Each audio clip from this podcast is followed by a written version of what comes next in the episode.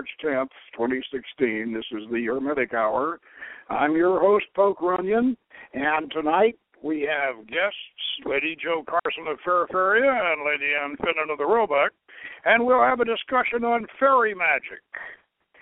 And we will recall the classics in this field, such as The Fairy Faith in Celtic Countries, Evans-Wentz, 1919, The Fairy Queen by Edmund Spenser, 1590, and more recently, Jonathan Strange and Mr. Norrell by Susanna Clarke, and that's 2004.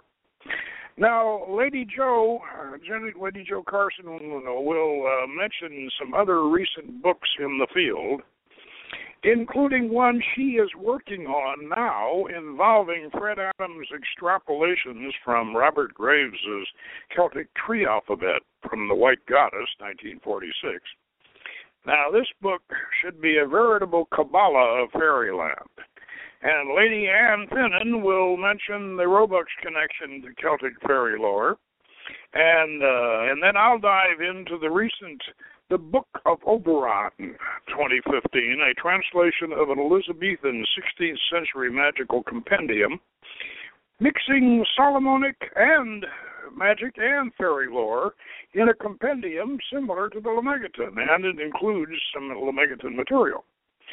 So, let's all spend an hour under the hill with the changelings and the little people, and remembering what the old cunning man said. Aye, you can see them if they want you to. And he also asked, what's your name? What's your quest? What's your favorite color? Remember that? Okay, who am I speaking with right now? Who's here's Joe Carson. And Lady Joe, good to have you on. Is Anne also on? Yes, oh, yes, good. She is. Both my gracious ladies are in attendance. That's wonderful. Now, what I would like to do first is, as we said in the abstract, I'd like to mention some of the source material that we're on this that we're all familiar with. And this,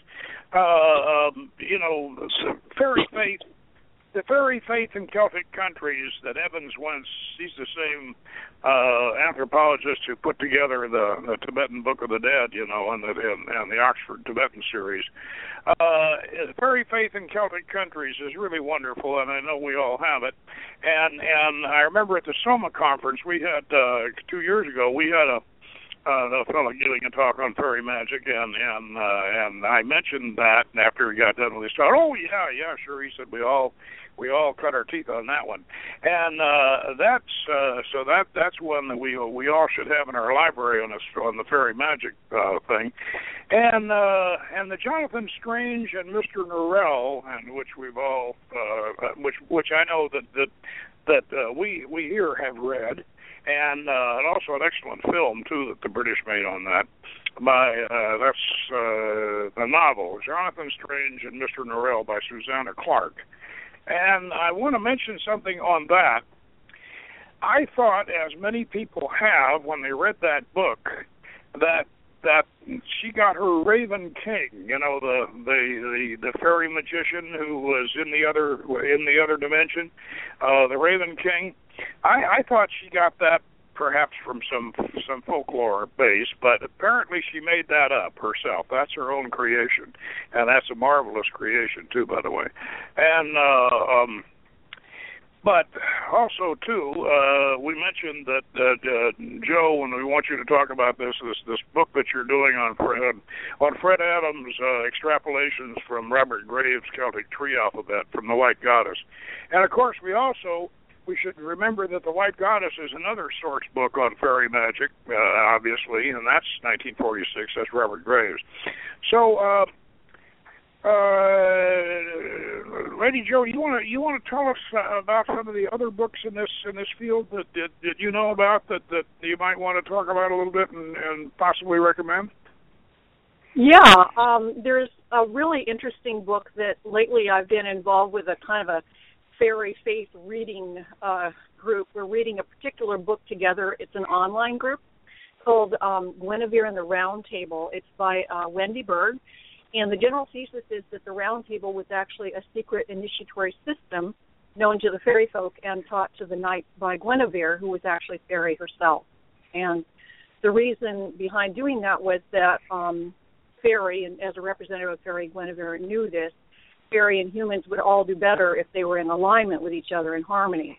And this was really integrated in this book with the story of Joseph of Arimathea and his journey from the Holy Land with the Grail, and it turned out that the knights who were with him, or the people who were with him, became divided into two groups, those who could see the Grail and benefit from it, and then those who couldn't, because it was on kind of a higher level of vibration. They couldn't quite see it. And that those people became the first knights and the Grail. And in the book, Berg actually gives the reader training on how to actually see on a higher vibrational level. And her point is that fairy, it coexists with us here in this world, but that it's on a slightly faster or higher vibrational level. And by training ourselves, starting with the different colors of the rainbow, we can actually attune our own vision so that we can see something that we couldn't really see before, which is the world of fairy. And then she goes through these trainings and gets towards the end to where you go to the higher level colors, like indigo, and then you're going out away from just the earthly realm, going up into the actual round table, which turns out to be a set of circumpolar constellations. And so you're looking up towards the North Star at these constellations that circle it, and each constellation has its own initiation. You go there in kind of a trance journey. So that's an interesting book, and I've come to have quite a bit of respect for it. I'd like to recommend that one. That's quite a bit of information, but I have about 3 other books that I'd love to talk about if you want to take the time for it. Yeah, well. This is what we want to cover. We want to kind of cover the field for okay. Yeah. So what other ones do you recommend? And would you? Okay. Now, I want to just recommend in general the works, and there's over 25 works by Robert J Stewart. He writes books and teaches workshop on fairy tradition. He wound up including a lot of trance work. He talks about going through the moon pool to go to these fairy realms, including these magical fairy cities. One person that I believe, a couple people that studied with him, or at least his works, included Orion Foxwood, who's become very popular. He's noted mostly as a root worker, but and that kind of like southern shamanic tradition, but he also is someone who writes about the fairy seership tradition.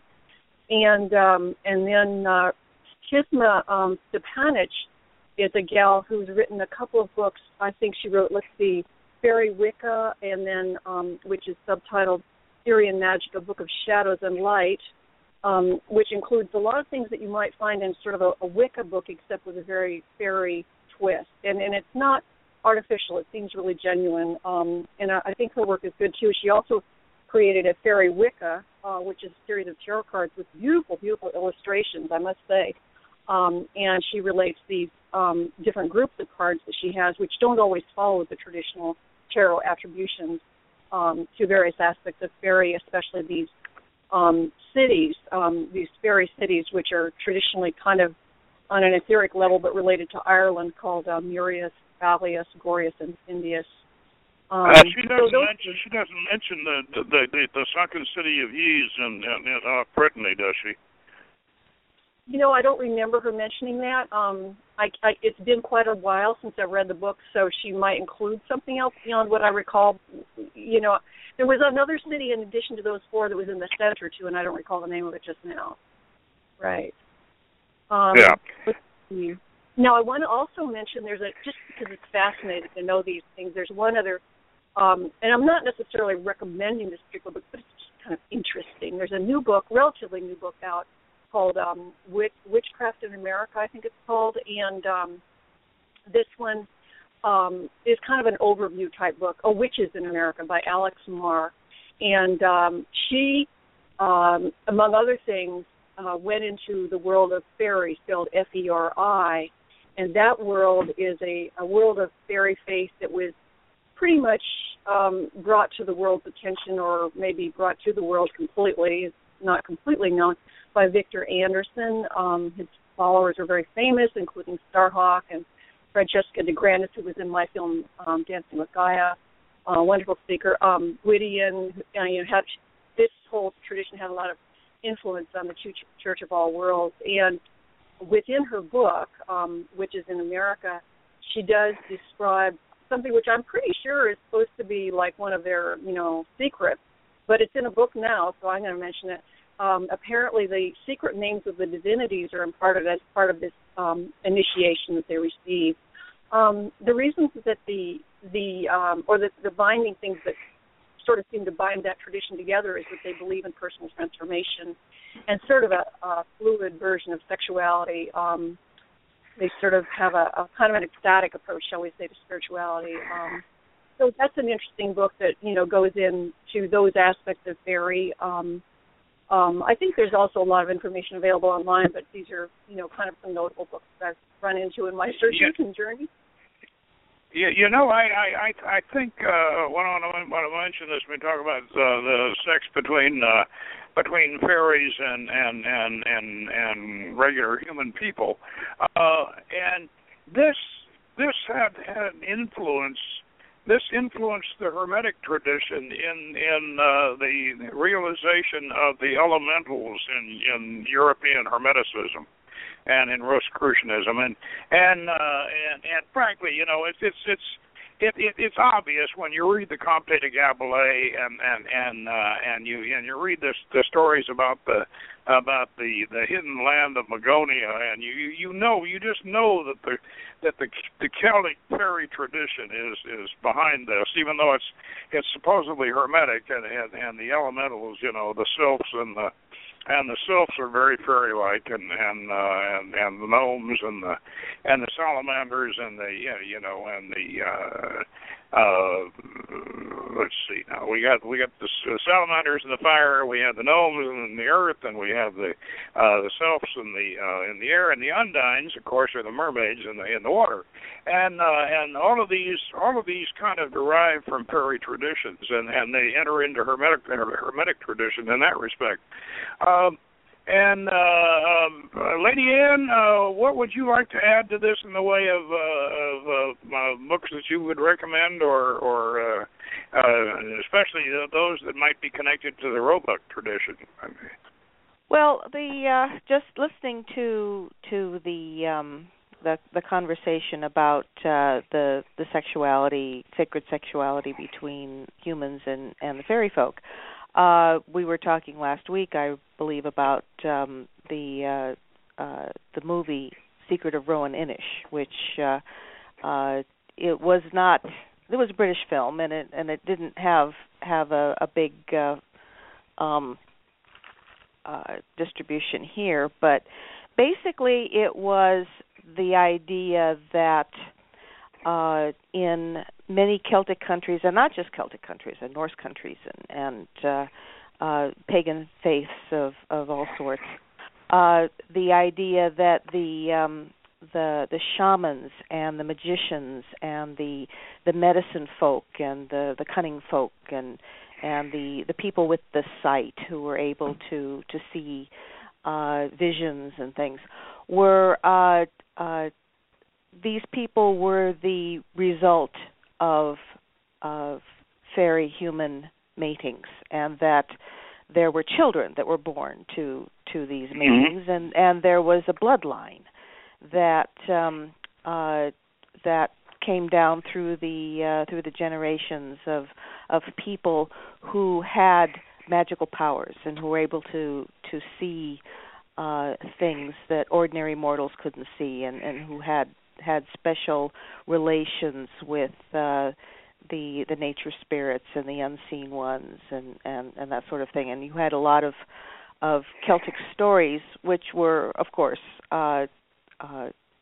edited heavily by the church, but you can see it where the druids and the kings and the heroes of Celtic Ireland and Scotland were in some way of this bloodline, that originally they were human mortals who mated with the unseen ones, the elders, the elder gods, the fairies, the whatever they were called in that particular culture, and their children had special powers. You saw this in the Book of Enoch, where the Tubal Cain and Jubal Cain and Niama and that bloodline of magicians and workers in metal and musicians and Niama was their sister, and she was the one who taught humans divination and that kind of thing. It's interesting that it was that same kind of thing where you had a human god, angel, fairy, call it what you will, a non-human, a supernatural being mating, and that it spawned a bloodline of people that had special powers. So this isn't just Celtic. This is all over the world. Well, on this bloodline thing, I want to mention that Shakespeare had in the Midsummer Night's Dream. He has Oberon and Titania, the king and the queen of the fairies, and they're having a squabble, and that's upsetting nature and everything else. And interestingly enough, Shakespeare sets the Midsummer Night's Dream in Greece, and the reason for that is that there is, or at least as far as his research indicated, there was a Greek connection to Oberon, but that Greek connection, unfortunately, that Greek connection apparently, when it gets to Europe, it gets into the Merovingian line. With Oberon. So, unfortunately, we're back into the same situation, that we had with the Holy Grail, with trying to figure out whether it's Joseph of Arimathea or whether it's Mary Magdalene in France or Joseph of Arimathea in Gloucester or in Glastonbury. And so, if we were to conjure Oberon, as they try to do here on the Book of Oberon, and he shows up as a 3-year-old kid, according to the Book of Oberon, and of course, so we get this little 3-year-old kid, so we bring him up and a little kid, and we said, well, Oberon, are you the king of the British fairies? And he says, No, I am the king of the French fairies, you stupid English person, you. Get off my toadstool, go away. So we're right back to the same situation, I think that if you took Oberon and you changed his name a bit, he might end up being kind of a Dionysus figure, a Rex Nemorensis, a king of the woods, where he was a nature god who was someone who was the kind of a guardian of the woods and spirits. He was basically a consort of Diana. He was the sacred king that becomes her consort and her son. I mean, the whole idea of Diana being the virgin huntress, but she had a consort that was the sacred king, the Rex Nemorensis, the stag-headed one, who guarded her temple in much of this goes back to Greek mythology, and so much of it goes back to classical mythology, which in turn permeates on into Druidic mythology and into European mythology, and even into the Nordic. And along that line, I'd like to get back to Lady Joe with the book on the tree alphabet. We can't avoid in this discussion of the fairy tradition and the fairy magic tradition. Of course, the White Goddess is absolutely, that's like The Fairy Faith in Celtic Countries. It's one of these books that you just have to, you have to deal with. And according to what Lady Jo has told me, that actually Robert Graves gave Fred Adams permission to go ahead and expand on his tree alphabet. And of course... which is in the White Goddess, and I've seen a lot of Fred's extrapolations from that, and they're fascinating. And Joe's working on it. You want to tell us about that, Lady Joe? Sure. Let me just give you a little background. I guess I'm going to start with mentioning the name of my book, just because I'm going to forget it otherwise. Yet to be published. Okay, but it's called. It's more than just a book. Actually, it's a an oracle system. The name of it is called The Green Pulse Oracle: A Tool for Eco-Psychic Insight. And so it is an oracle system in the sense that there's a book, and then there's little markers that actually have each of the glyphs on them. Fred called them Xarian hieroglyphs. That's kind of a mouthful, and so we decided to make it a little simpler and not include that in the title. But what they are is the beautiful symbols that Fred created, and each one goes with one of those tree alphabet names. So there's one for Beth, one for Luis, one for Neon, etc. And they're also correlated with the tarot, the major arcana of the tarot, and with the seasons and with the trees and, the zodiac. I mean, there's a million or at least many correlations.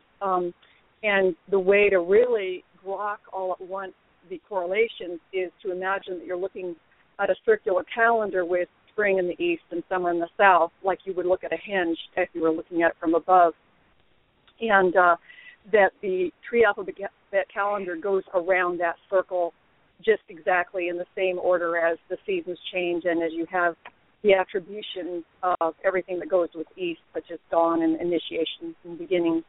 That also goes with that first letter of I just said that and I'm wrong. I'm sorry, it begins, for this particular calendar, it begins at midwinter, and then it goes around the circle from there, right? So Beth is actually at the beginning, at the north there, and then it goes around the circle from there. But I want to just clarify something, because the tree alphabet goes way back further than Robert Graves, and what Robert Graves did was make clear the calendrical aspect of it, and that's what he gave Fred specific permission to use. If you go all the way back to the Oum, and some people call it Occam, that's a method of writing that was in use like from 200 to 600 AD in the Celtic countries, mostly in Ireland, somewhat Scotland and England. And they were writing on trees, so it may have gone back even further, and of course the trees would be gone or the pieces of wood. But they also wrote on stones, and there's almost 300, I think, different of these inscriptions still left. And each of their letters had the similar name, the Beth, the Luis, the Neon, Strafe, all these different specific names, which had many of them were corresponding to the first name or the first letter of a tree that would go with it. So the tree alphabet goes back, really a long ways. And it was written up by this fellow. It was in the Book of Ballymote, which was, I think, 1300, and then this other person. And then there was the Ogygia. So this is Robert Flaherty. He was a historian. So these are things that go back to, even like 1500s and a long time ago from now, way before Robert Graves. But when Robert Graves got a hold of it, he wanted to put together this beautiful system, which he did, and he made it very clear that he thought it would correspond with being on a calendar. And there was dispute about that. Some call it, scholars are like, he took it too far. There's no proof that ancient people did that. But I'm going to just hold out that I think that really they probably did, because when you have trees, the very first one that's going to leaf out each year is, in fact, the birch tree. And so there's you can find the different trees that are on the calendar they'll have maybe flowers or berries at the time. In other words, they have some epiphany at the time of the year that they're assigned to, and it would be a very easy way to memorize the alphabet by also relating to what's going on in the seasons, just the way that our little kids memorize the ABCs. And if they had something to relate them to, it would probably make it a little easier.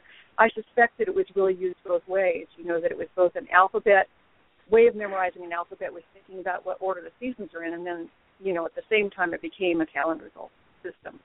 I've also seen it used as like a zodiac, where you have the wheel of the year that begins at the spring equinox, and you've got you can use it as almost a zodiacal system, very similar to the Ptolemaic world view. The whole idea of it being an analogy to the stars. That right. the Druids, along with most ancient peoples, were very sophisticated as far as their astronomy was concerned. And this goes back to what you were saying earlier about the cosmos and the whole idea of this not just being a wheel of the year, it's the wheel of the stars. And you've got a kind of a Hamlet's Mill idea where you have the world tree that goes up and is a center point around which the cosmos itself whirls, and so you've got as above, so below. You've got the stars that are reflected in the seasons of the year, and these things are marked by symbols. And the Om is one that just kind of falls into place, you know, and you try to fit it to other systems. It just kind of all fits together like little pieces of a puzzle. It's very, very wonderful. Yeah, there's a lot of complexity there, and certainly one can get quite deeply involved in it. I think there's another thing I wanted to mention, if there's kind of some space here for me to do it. I'm only offering here. I think that when we talk about fairy, it's really important to remember that fairy has slightly different qualities than like what we emphasize is important here in our day-to-day lives on the world, and that the fairies are often, you know, depicted like playing, you know, wonderful music and reciting poetry and dancing out in the woods and that kind of thing, and that and there's always like the fairy ring that people talk about, and I think that since we understand fairy as always doing well when wild nature does well, that if we're going to talk about fairy faith, that anybody that's involved in fairy faith almost by default is either inviting the fairies into their circle or having some kind of direct relationship with the fairies. It's not, you know, just sexual, or it's not just intellectual, or, you know, some kind of trance work. It's like have a direct relationship with the earth as being, you know, this sort of sacred living thing. It's our environment, and it's everything that's around us, and you're kind of invested in that. I mean, that's, I think, very central to the idea of any of these fairy faith approaches. I kind of wanted to offer, I have this tiny poem, which I just discovered in Fred's, you know, voluminous writings, which was written published in 1926 by the Aldine House, which is a fairy society, a precursor, Fred says, of Feraferia. So if I may, I'd like to read that. It's very short. Would that be all right? Sure. Go ahead. Okay. So it's by Bernard Slay, and I'll just begin. Still do they wander here, disconsolate, upon this earth we spoil, with wistful eyes that peer upon the ugliness of mortal toil. Each dewdrop holds a tear from small and faithful eyes that stare aghast to see their fairy year of lovely artistry on dunghills cast. Still, they do hover near where bad madcap human monkeys mop and mow, and in green valleys rear their vulgar, trivial villas all arow. Only the faithful see their temple spires and steeples still agleam, or hear the fairy voice across the sea. Their voice is calling from the hills of dreams. Yeah, that's very good. You know, one of the things that we should emphasize here is the parallel worlds concept of the fairyland, and you know, this is usually it's kind of the idea of you go out in the moonlight and you find them out there dancing around the toadstools and that little. They used to call a ring of mushrooms a fairy ring, you know, and they would in the moonlight they somehow the veil between the dimensions would open, and they could dance, you know, and then there was this under the hill idea, and this may have had something to do with those barrow mounds that, you know, where they used to bury the old Celtic kings and whatever. That might have had some influence on the folklore tradition of the under the hill, you know, the fairies, and that also could have some relationship between fairies and ghosts. But the other dimension, in other words, the whole idea of these creatures, humanoid, if you will, or and a combination of nature and human form, with animal and plant and human form, that would exist in another dimension and connected to plant life and geological features and everything, very, very much in the realm of, as I say, the hermetic elementals, and therefore through that analog connected to hermetic magic. And one of the things that I wanted to mention, you know, in our discussion tonight, is this book that recently published called The Book of Oberon, and recently published by Llewellyn. And what this is a fascinating Elizabethan grimoire. And it's very much like the Lemegeton. It's a compendium. You know, the Lemegeton, as we all know, was a wizard's handbook, and whoever had originally put it together put all the books that he wanted to use under one, you know, in one cover, and he ended up with the Galicia and the Theurgia Galicia and the Almadel and the Art Pauline and the Ars Notoria. And he bound them all together because they were the books that he wanted to use. And it came down to us as Lemegeton. Well, this Book of Oberon is Elizabethan, and it in manuscript form it came into the hands of, I believe, the heiress of the Folger Folger Coffee heiress, and so it's technically referred to as the Folger manuscript, but they've called it the Book of Oberon because Oberon the fairy, the king of the fairies, is one of the main spirits that they want to evoke here. But this book is this collection of magic that is specifically Elizabethan. It's from that period, from Shakespeare's period, and I find this absolutely fascinating because that's the same period basically where the Lemegeton comes from, and there's a lot of Lemegeton magic in this book, and in fact they even have a more authentic version of the Elemental Kings from than actually got into the original Lemegeton. So.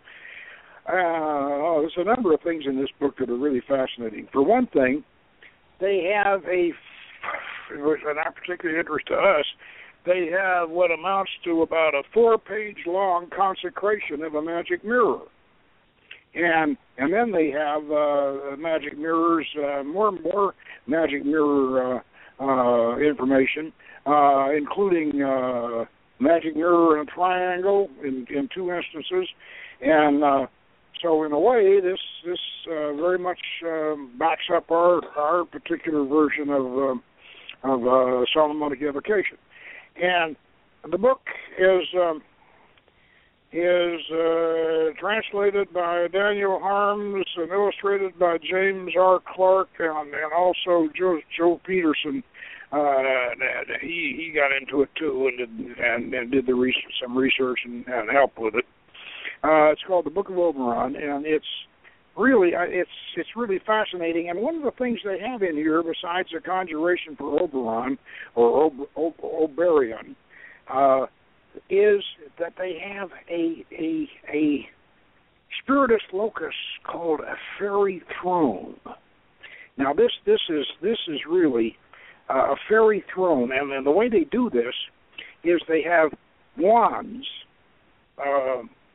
They have these hazel wands, which have the names of the fairies, the various fairy spirits, and kings, queens, and all, written down, inscribed on the wands, and then they set the wands up, pointing to the quarters. So you have two wands pointing to the south, and two wands pointing to the north, and two wands pointing to the east, two wands pointing to the west, and in the center, that's the fairy throne, and that's where you put this very interesting looking talisman, and you'll find this on page 361 in the book. I'll read a little bit of this here, but first. Thou dost put this into the fairy throne. Provide 4 hazel rods of 1 year's growth. Cut them in the day and hour of Mercury, the moon increasing.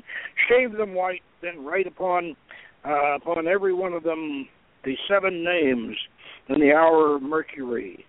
And then it gives the names. And put these 4 wands in the 4 quarters, east, west, north, and south, of the fairy throne, in the hour of Mercury, and put the vessel in the midst of the fairy throne, repeating the 7 names. As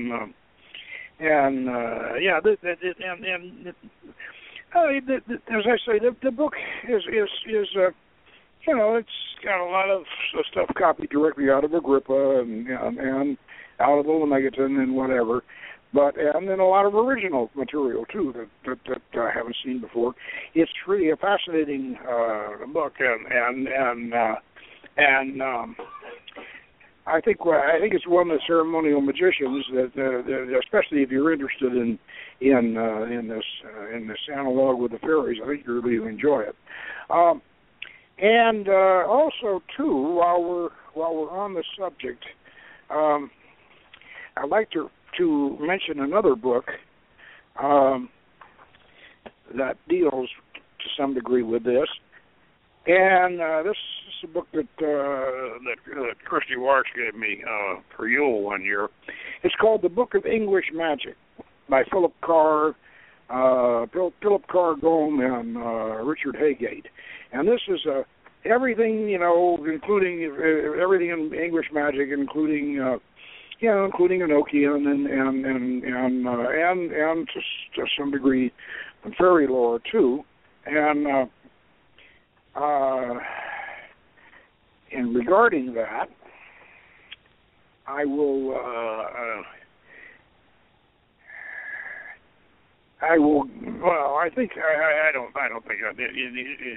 don't think we need to read any of it, but I think that this is a book that covers, you know, that puts the whole business in perspective. It puts English magic in perspective. It puts all these things, and it's a beautiful book. It's beautifully illustrated. Also, too, we mentioned Edmund Spenser's The Fairy Queen. Edmund Spenser was an Elizabethan era poet. And what he wanted to do was to do a national, and celebrate Elizabeth's of ascension to the throne, and celebrate her reign. He wanted to do a British poem, and he wanted it to be kind of like the Aeneid for, you know, like Virgil's Aeneid for the Romans, the Iliad and the Odyssey. You know, he wanted to have a mythological poem, and he wanted to create this mythological poem. So he wrote The Fairy Queen. And The Fairy Queen was very popular, and it first was published in 1590. And it's a romance, and it's it has the knights. Gloriana is the queen of fairyland, and she is an analog for Elizabeth. You know, this is a metaphor for Elizabeth, and her knights go out and have these adventures, very much like Arthur's knights, and they meet. Yeah, they kill dragons and they slay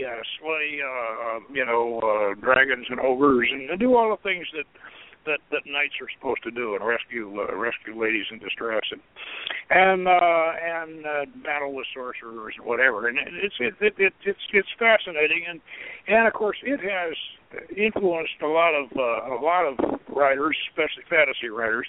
It's influenced writers like James Branch Cabell and Lord Dunsany and Clark Ashton Smith and people like that. But it's also deals with fairyland and the whole fairy tradition, and so we ought to certainly realize that the Fairy Queen is very very much a part of this tradition. I'd like to ask Anne. You remember some time back we discussed the Sen du Sacrement here. Yes. The stone that has all the carvings on it. That's right. And I do you think that has some relation to this whole tradition? It's hard to tell because we have no idea how old it is, and we have no idea if the symbols mean what we think they mean. You know, it's very very easy to project what you want to see on old symbols, but I think that this particular tradition of fairy magic or the magic that comes from fairies is probably something that was widespread up until the end the death of Elizabeth, when all the religious wars happened, and you had Cromwell and his buddies scouring the countryside and breaking up the stone circles because they were pagan and all this stuff. If it was a marking stone that marked, say, the meeting place of a particular group, or had been, attached to a dwelling place of some sort. It's very hard to know just what that stone was for.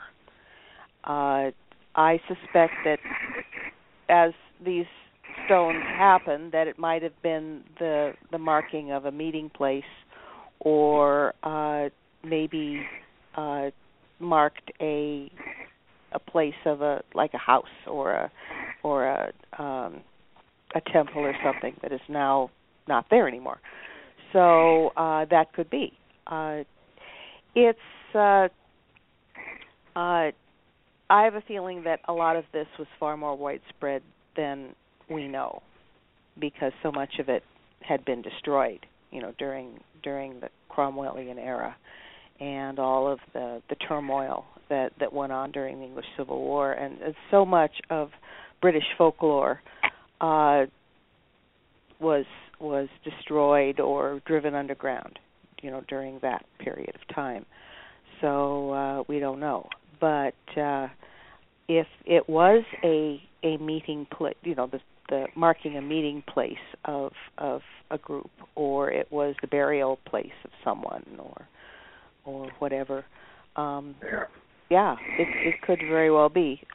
It would just have to depend on how old it was and how old the carvings were. Yeah, and some of it's been apparently added to it. I think there have been things added to it. But I mentioned earlier on, the city of Yeast, and that's Y.S. And this is an interesting legend. It's off the coast of Brittany, and it's an interesting legend which has been used by Paul Anderson and his wife did a couple of novels based on historical or mytho-historical novels based on the Kingdom of Yeast, and Abraham Merritt did one of his fantasy stories based on this.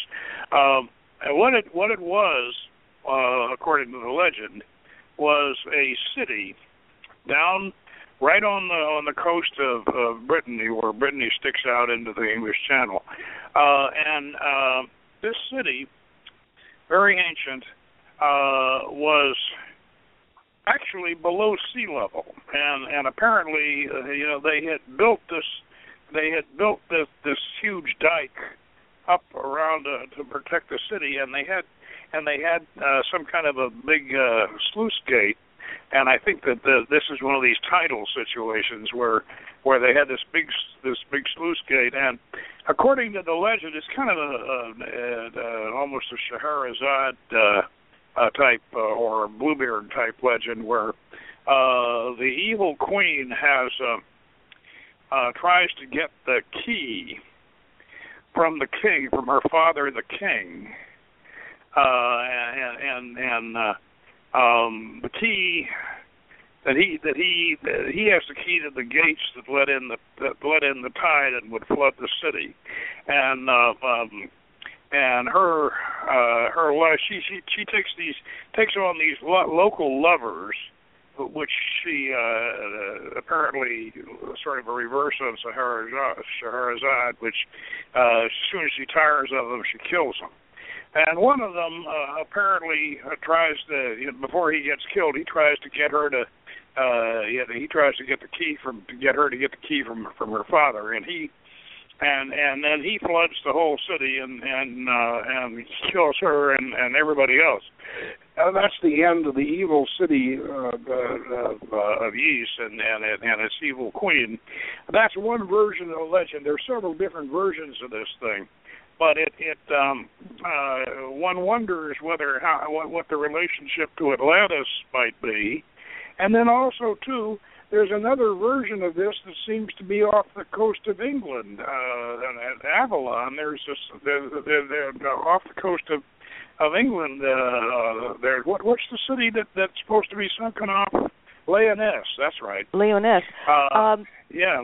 It's off of I'm just trying to remember the it's a point. We were there actually at one point. There was a it's an island, and there was a castle on the island, and you could only get to the castle at low tide, because then there's dry land between the coast and this island. But at high tide, it's an island. It's the road. There's a sounds like Michelle. Yeah, it's very much like that, and apparently there was a castle or a monastery or something on this island, and there's a road with stones on it that actually leads to this thing, and you can only access it when the tide is at its absolute lowest, and if you're on the road and the tide comes in, you get washed away. That was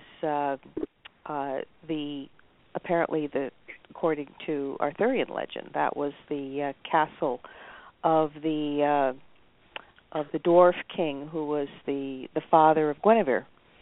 And Arthur had to storm his castle in order to get Guinevere as his queen, and Merlin knew that at low tide there was a road that appeared, a stone path that would go from the beach to this castle, and he had Arthur and his men wait until the tide was at its lowest, and they were able to travel on this road to storm the castle and get Guinevere as his queen. So it so that goes back to Joe's idea about Guinevere being a fairy maiden who was the daughter of the dwarf king of this magical island, and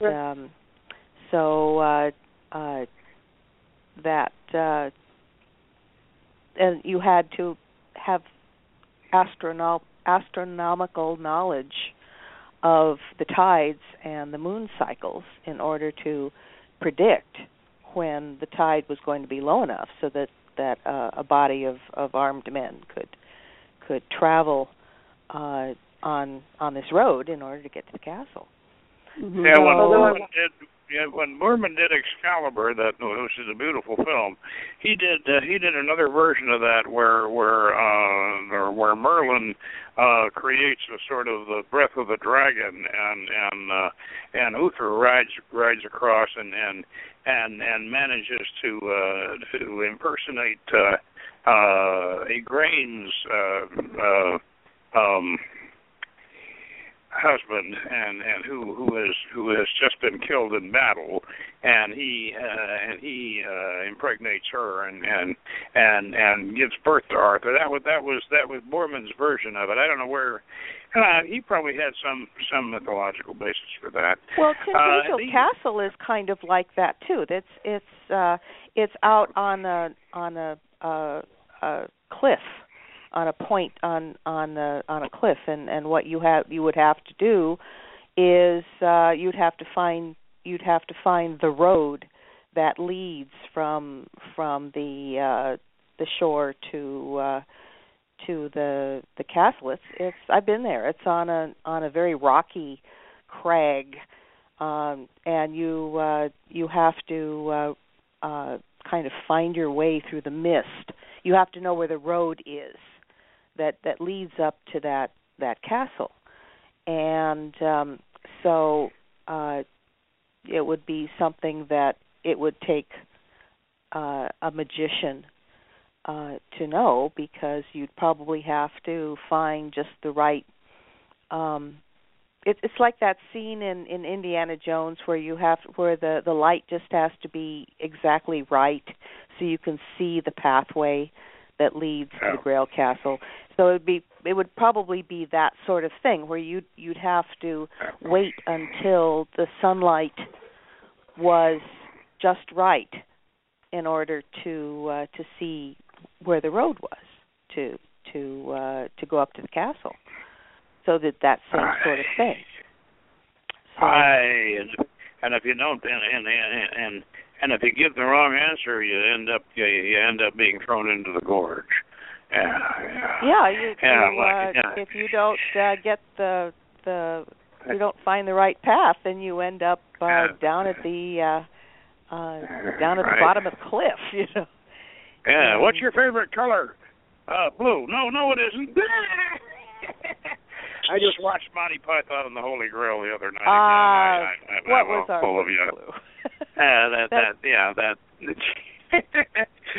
was thinking, that with Oberon and being Merovingian instead of English, that he would also say that no, I am the king of the French fairies, but. Anyway, we're about to the end of the hour here. Lady Joe, do you when you're working on this book on the tree alphabet? When do you think you're going to have that ready for us?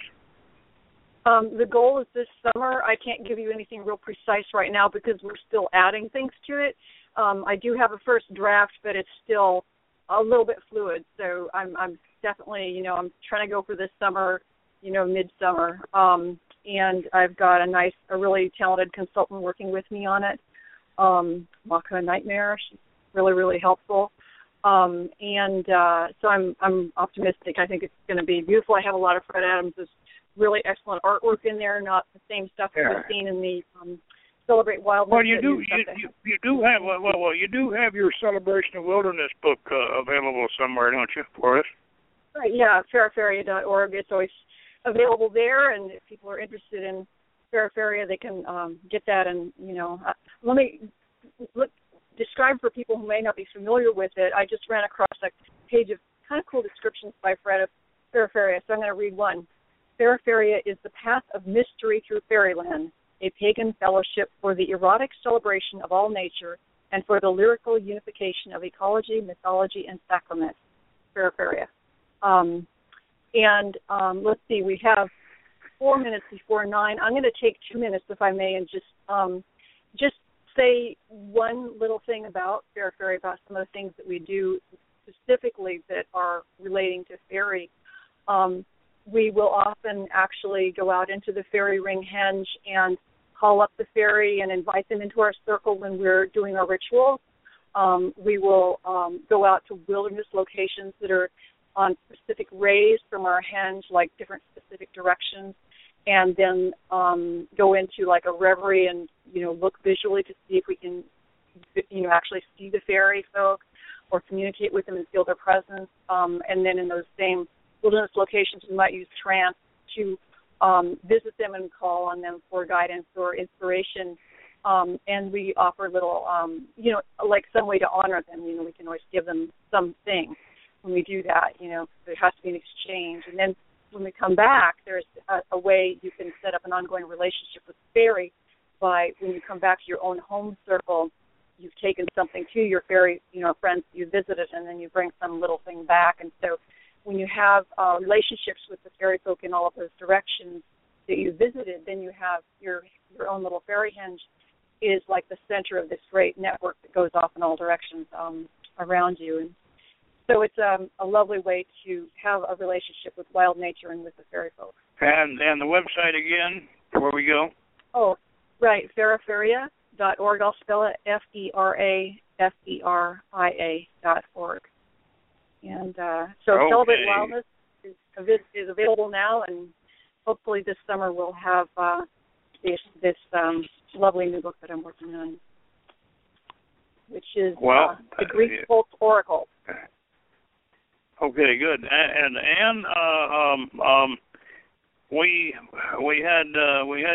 we did your Dear Departed novel last week, but let's mention that again. You just published a novel on the spiritualism in the Victorian era up in San Francisco, kind of a romance and a thriller, and that's available under Anne Roebuck. Yes, that's my nom de plume for romance novels, and hopefully. I'll be able to if the publisher is willing, I can get some other popular novels out there with hermetic and magical and pagan themes that sort of stealthily introduce some of these concepts to a wider audience. That sounds like something we ought to all look forward to, and so do you want to give us a website that we can come to for some more activities that you might want to share with us? Okay, it's AnneRoebuck.com. It's AnneRoebuck.com. I'm. It's still under construction, but there's a link for the book and a bio of me, and working on a blog with magical themes that that would be suitable for a larger audience, and I'm sort of trying that as an experiment to see if we can get more people interested in this sort of thing. I know a lot of the books that are out there are very daunting.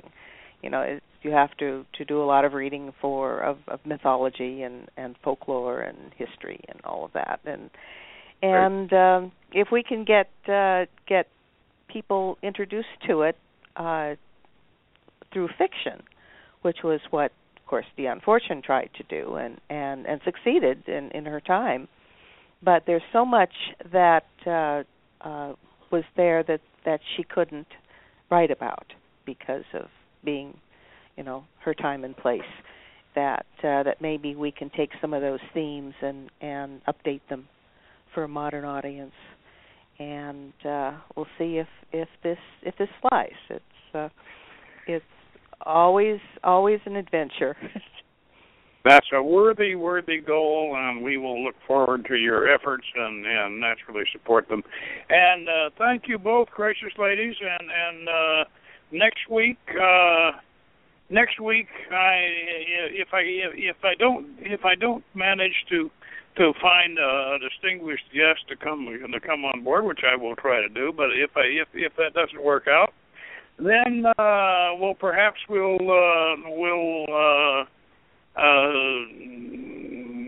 return to H.P. Lovecraft and look at the case of Charles Dexter Ward, which is his most hermetic effort, and that ought to be interesting. So until next week, thanks again, Joe and Ann, and until next week, good magic.